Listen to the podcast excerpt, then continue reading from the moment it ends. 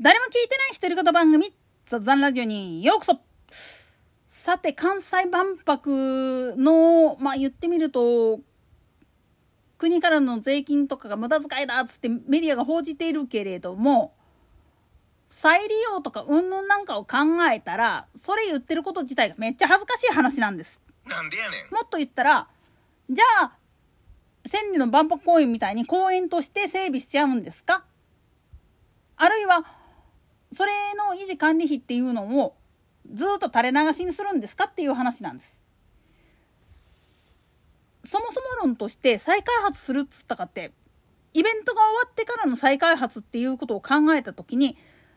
IR はもちろんのことだけどそこを工業地帯として作るにしたってまずやっぱり基本のインフラ整備っていうのが絶対に必要なわけであってそれをやらずにまあ言ってみると簡易的なものでええやんっていう考え方をしているとそりゃああたっていう話になってくるんです。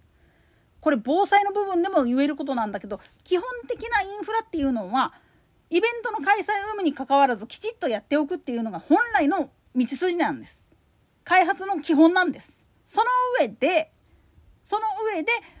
上物っていうのをどうやって作っていくかっていうことなんですよね。ここら辺のことを考えてで昨今の物価高特に建材費とか人件費がめちゃめちゃ高騰してしまってっていうけれどもよくよく考えたらそうなる要因っていうのが海外で今勃発していることっていうのを踏まえればそれ仕方ないよねっていう話にしとかないといけないわけなんです。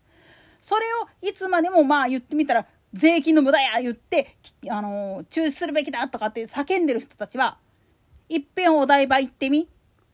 開発めっちゃ遅れてるでっていう話になってくるんです。なんでやねん。というか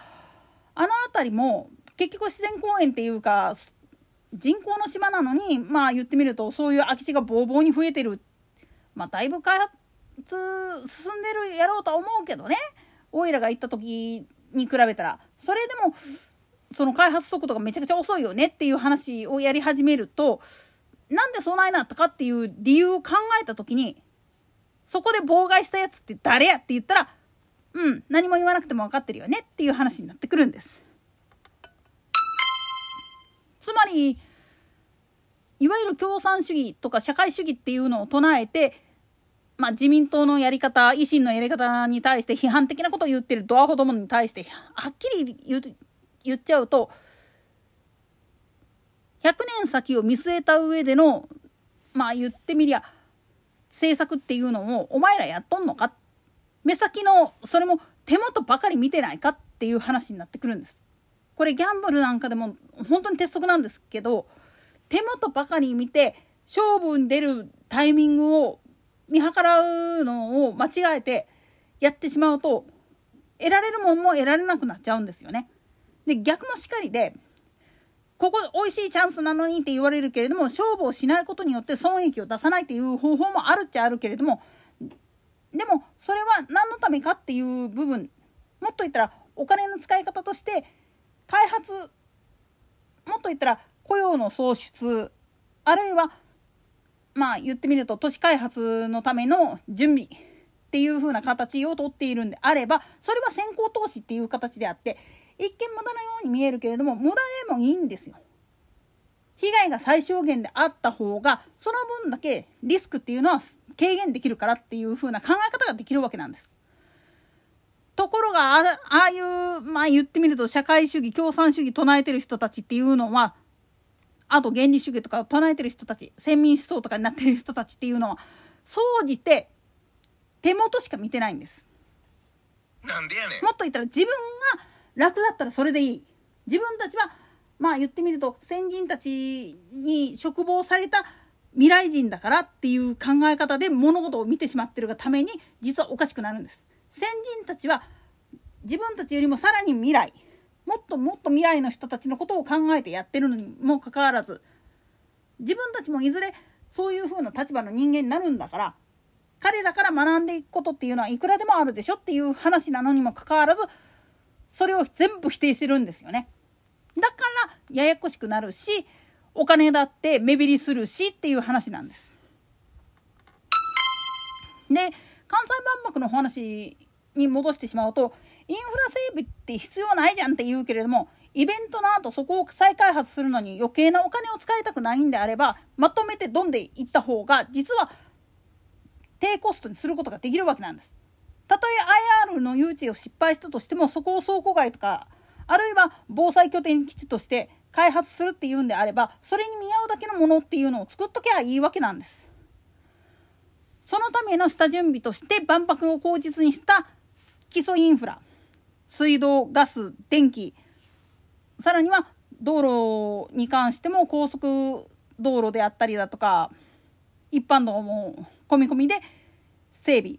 当然だけれどもバイパスルートとしてのトンネルとかっていうのを開発するっていうことはすっごく大事であってでかつさらには公共交通機関としての鉄道あるいは船舶でのまあ言ってみればシャトル便で関空とか神戸とかに行けるように船の方もっていう風な形をとっていれば当然だけれどもそこら辺の港湾整備っていうのも必要になってくるわけなんです。ここまでのことを予測した上でみんな喋ってるかっていう話なんですよね。そこの部分までのことを分かった上でそれでも批判するんであればじゃあ自分たちは何が一番なんだって言った時に金配れとかって言ってじゃあばらまきやったよね。そのばらまきによってまた増税されてまた文句言うでしょって。自分たちは同じ過ちをずっと繰り返してるでっていう話になってくるんです。だからどっかで止めなきゃいけないんです。開発を止めることで税金を取られなくて済むっていうふうに思う人はじゃあまあ言ってみると災害が起きた時にその賠償金どっから取るんやっていう話やし自分たちで備えができない人たちっていうのもいくらでもいるわけやそれを守るためにまあ言ってみれば水門があったりだとか防潮堤をつくあの整備したりだとかあるいは地下遊水地を作ってみたりだとかそういうことをやってるんだよっていうふうに説明しててもここまで説明しても分からんやつは分からんのですわ。とにかくその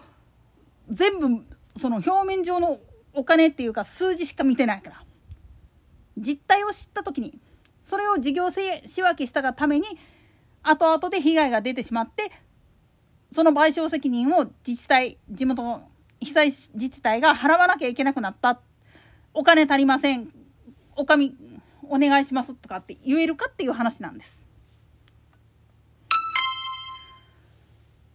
だから今回の場合でも要は建設費が上がってしまってって言うけれどもそりゃああた戦争やってたら世界中でドンパチやっとったらその分だけそりゃねえっていう話になってくるし当然だけれども人件費っていうのかって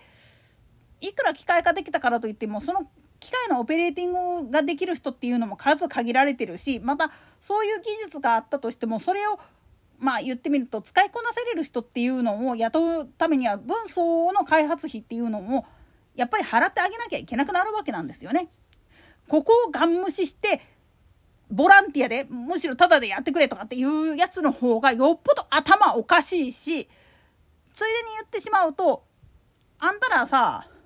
ほんまに商売のやり方って知ってるっていう話になってくるんです。とはいえまあ目先のそういうお金ばっかりにとらわれてる人っていうのはいっぺんちょっと自分たちの生活が苦しい本当の理由っていうのを考えてみるべきじゃないかなっていうふうにおいらは考えるんですよね。なんでやねん。といったところで今回はここまで。それでは次回の更新まで。ごきげんよう。